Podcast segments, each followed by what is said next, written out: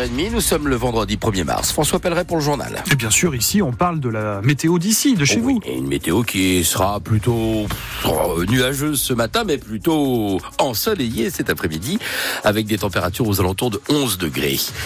François, ils sont nombreux à attendre que justice soit rendue. Oui, des dizaines de victimes de l'attentat du marché de Noël de Strasbourg. Le procès de quatre complices présumés s'est ouvert hier. Le tueur, Shérif Shekat, a lui été tué par la police le 13 décembre 2018, deux jours après ses crimes commis dans le centre de Strasbourg. Cinq morts et 11 blessés, et des dizaines de personnes traumatisées, marquées psychologiquement, comme Clarisse Ishrak Marzouk. Elle était responsable de la sécurité du magasin Auchan Kléber, celui devant lequel le terroriste a ouvert le feu sur des passants. Elle a réussi à faire entrer plus de 65 personnes pour leur sauver la vie. Voici comment elle a vécu la première journée de ce procès. Je l'attendais à pied ferme et puis euh, je le redoute, non, pas du tout, mais euh, je l'attends. Ça fait cinq ans qu'on l'attend. Espérons que ça sera bien et euh, espérons que le dernier jour, euh, ceux ou celui qui a fourni l'arme euh, aura une grande euh, sentence, j'espère. C'est très important parce qu'il y a des familles qui sont brisées et ça, au jour d'aujourd'hui, c'est inacceptable. On voyait là des enfants qui grandissent sans père. ce que vous imaginez, c'est juste le maximum, la peine maximale. Aujourd'hui, les enquêteurs de la sous-direction antiterroriste sont attendus à la barre pour euh, témoigner, la barre de la cour d'assises spéciale. Le procès se déroule à Paris. Il va durer cinq semaines. Les avocats des parties civiles, c'est-à-dire des victimes, ont tous demandé la mise en place d'une web radio afin de pouvoir suivre les débats sans se déplacer.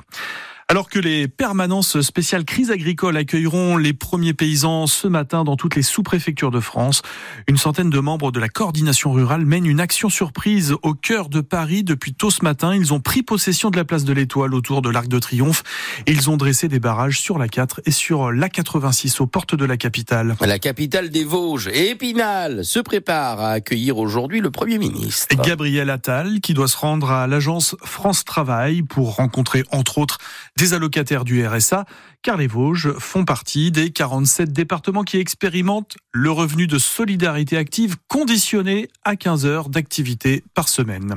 Épinal encore, où l'affaire d'un enfant de 4 ans scotché à sa chaise avait fait grand bruit début janvier dans un centre aéré.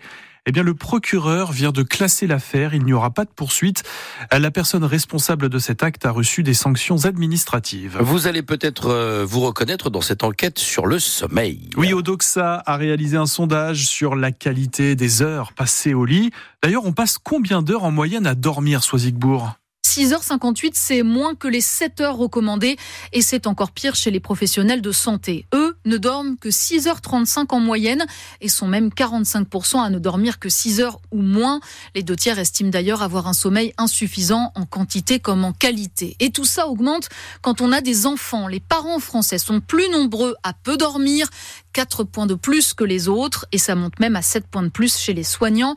L'âge est aussi un facteur aggravant. Plus on est âgé, moins on dort. 37% des Français et presque la moitié des soignants qui ont plus de 50 ans dorment 6 heures ou moins par nuit.